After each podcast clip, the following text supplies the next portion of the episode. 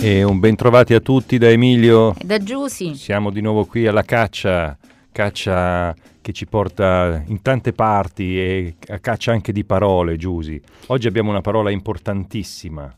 Errore. Erro- hai sbagliato qualcosa. Eh, infatti, sbaglio sempre. Mannaggia. Però chi l'errore... non sbaglia, Emilio, chi, Ma non chi- sbaglia. Ma, chi non sbaglia? Ma soprattutto auguriamoci di fare degli errori, perché l'errore è il vero maestro, Giusy. È vero. Ma sai, mia madre quando ero piccola, ma penso anche la tua, eh, mi ripeteva sempre, commettere errori è umano, ma perseverare è diabolico. È vero, è vero. Perché? Perché se non impariamo dagli errori, si dice sempre. Però vedi, c'è un brutto vizio che alle volte quando uno sbaglia cerchiamo sempre il colpevole e invece il colpevole non va ricercato, va analizzato l'errore. L'errore è veramente un'occasione di apprendimento straordinaria. È vero, Emilio, ma ci sono tanti errori. Ma Non c'è le- solo un errore, ma ne possiamo ritrovare Ma sai che cosa mi diceva un, un grande esperto della cucina siciliana? Che anche la cassata siciliana è frutto di un errore. Uno Eh. straordinario errore però, che ha portato un frutto meraviglioso. È vero Emilio, però noi oggi per parlare di errori eh, abbiamo pensato di invitare un caro amico, di invitare Roberto Fodera che insegna, è docente presso la LUMSA nella sede di Palermo eh, nel corso di laurea in economia e commercio e insegna gestione informatica dei dati, quindi errori di natura particolare. Quindi intanto eh, diamo Il benvenuto. un benvenuto a Roberto. Ciao Roberto. Buongiorno, buongiorno a voi Buongiorno. e agli ascoltatori. Allora, eh, Roberto, con te vorremmo parlare dell'errore. Ma che cos'è questo errore? E di quale errore, diciamo, vorrai parlarci? Beh, eh, pensando errore, intanto mm, vi ringrazio di avermi accolto. Eh, tu hai detto che io studio e insegno gestione dei dati. Ecco che cos'è, ovvero da un lato come si misurano i fenomeni, ehm, vuoi i fenomeni sociali, vuoi quelli naturali, quindi fondamentalmente anche attraverso le tecniche statistiche. Dall'altro lato cercando di capire il significato del dato, ovvero quanto questo rappresenta la dimensione della realtà. L'errore è quindi direi il pane quotidiano dei miei perché non esiste una misura eh, che non sia affetta da errore. Ecco, voi perché il fenomeno che osserviamo è per sua natura non oggettivamente misurabile. Mm, si pensi eh, ai tanti indicatori sintetici che cercano di fornire valutazioni sul benessere o mm, sulla felicità, sulla integrazione presente in una comunità. Vuoi perché la misura è necessariamente arrotondata. Vero, eh, un arrotondamento di 100 grammi potrebbe essere tollerato se ci pesiamo la mattina per valutare se siamo grassati o dimagriti e non sarebbe un arrotondamento tollerabile nella pesa di un elemento componente di un farmaco. Questo è interessante. Quindi- Il peso, scusami Roberto, il peso Sì. mi tocca ovviamente, un argomento, mi piacerebbe molto considerare l'errore rispetto al mio peso forma, al mio... anche a quello di Emilio potremmo dire, o di Stefania dalla console. Senti Roberto, ma questo che cosa vuol dire? Che eh, non possiamo fidarci dei dati? Ehm, no, non esattamente, nel senso che l'errore è eh, implicito, così come ho detto l'arrotondamento, in qualunque misura noi svolgiamo. Mm, ma proprio per questo eh, gli statistici hanno studiato e scritto molto sugli errori. Gli errori casuali, eh, quelli insiti nei procedimenti di misura, sono ovviamente incancellabili, però vi sono, eh, lo dico in modo molto sintetico, gli errori di rilevazione e quelli di campionamento. Gli errori di rilevazione possono essere contenuti se si seguono regole precise. So, ad esempio, se si svolge un'indagine tramite questionario, eh, fare attenzione a come proporre le domande o alla registrazione delle risposte. Più complessi da un punto di vista filosofico, eh, ma più facili da risolvere da un punto di vista tecnico, sono gli errori campionari. Ehm, come si sa facendo una statistica da un campione di casi non possiamo ottenere una misura corretta, otteniamo una stima, cioè un'approssimazione della vera misura.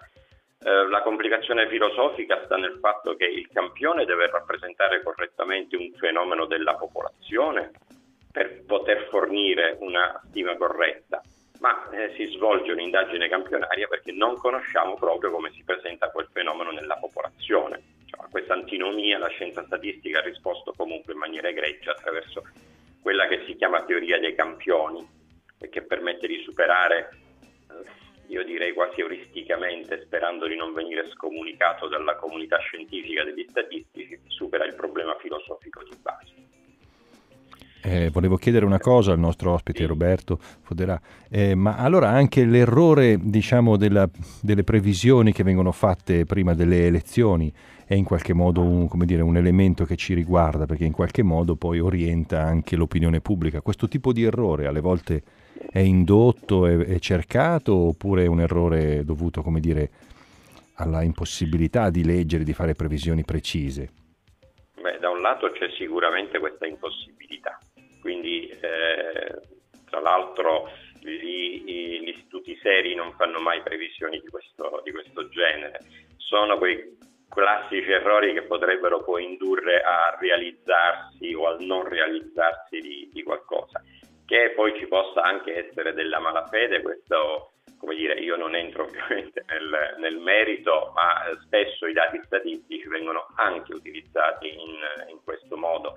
Se uno non fa riferimento ai cosiddetti metadati o al diciamo, vero errore di stima, perché ogni volta che si fa una stima, come ho detto, il dato non è mai preciso, ma è, eh, può variare di un più o un meno percentuale, anche quando si dice il PIL è cresciuto dello 0,1%, statisticamente significa nulla, politicamente significa molto ovviamente, perché è un segno più e non un segno meno.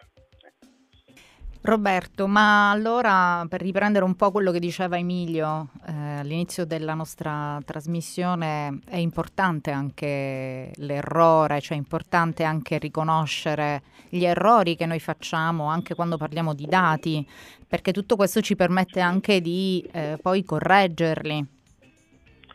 Eh, assolutamente sì. Io su questo vorrei fare una, una una considerazione diciamo all'atere, se mi è permesso. Non so se risponderò esattamente alla tua domanda, ma penso che sia attinente a questo. Io ritengo eh, che per molti secoli l'errore, che poi è un elemento fondamentale anche dello sviluppo della scienza, ma sia stato in realtà respinto dal pensiero, tanto scientifico quanto umanistico, e sia stato rimosso come la peggiore calamità per un pensatore. Eh, Bacone li chiamava idoli Malebranche disse che l'errore era la causa della miseria degli uomini. Mi ricordo Melchiorre Gioia che in un libro che ho letto della prima metà del secolo scorso li paragonava alle malattie. Quindi, solo che a un certo momento della storia abbiamo scoperto non solo che l'errore era, eh, era, era ineliminabile, ma che la realtà non era quella perfezione che pensavamo e noi la potevamo solamente approssimare. Quindi il piano inclinato di tale pensiero in verità è stato che in fondo tutto errore e questo io credo che abbia costruito fenomenologie delle scienze errate, eh, dal non ci sono fatti ma solo interpretazioni di Nietzscheana memoria alle posizioni contro il metodo di Feraben, al pensiero debole e così via. Cioè i filosofi della scienza, scienza tendono ad esaltare l'errore piuttosto che la fatica fatta per sconfiggerlo. Anche questo secondo me in questo momento di tecnologia sempre più invadente eh, secondo me è pericoloso, non possiamo contrapporre una filosofia che gode della, o che si ferma alla mancanza di verità, che pensa che siamo sempre nell'errore, anzi. Roberto, noi ti ringraziamo perché hai offerto tanti spunti di riflessione che riprenderemo anche nelle puntate successive. E purtroppo il nostro tempo si è concluso, corre veloce Emilio, quindi noi ringraziamo i nostri radioascoltatori, li invitiamo sempre a seguirci sulla pagina Facebook Radio Spazio Noi in blu. Ringraziamo Roberto Foderà che speriamo di eh, rinvitare in una puntata puntata successiva e vi lasciamo sulle note della canzone di Michele Bravi, Il diario degli errori. Un saluto da Giusy ed Emilio. Ho lasciato troppi segni sulla pelle già strappata. Non c'è niente che si insegni prima che non l'hai provata. Sono andato sempre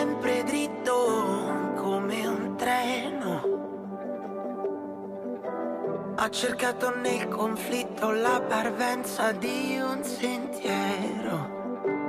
Ho sempre fatto tutto in un modo solo mio e non ho mai detto resta se potevo dire addio. Poche volte ho dato ascolto a chi dovevo dare retta, ma non ne ho tenuto conto, sempre avuto troppa fretta. Almeno tu rimani fuori dal mio diario degli errori da tutte le mie contraddizioni, da tutti i torti e le ragioni, dalle paure che convivono con me, dalle parole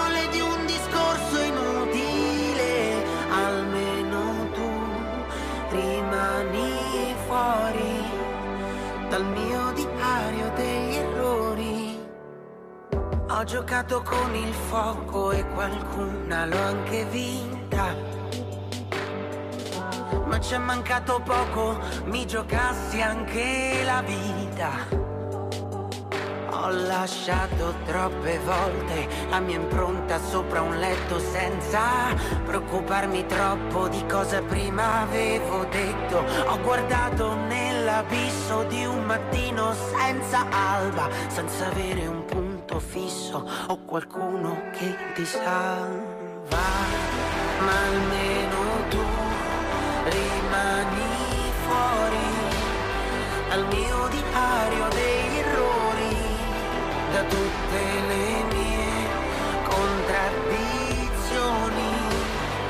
tutte le mie imperfezioni, dalle paure che convivono con me, dalle parole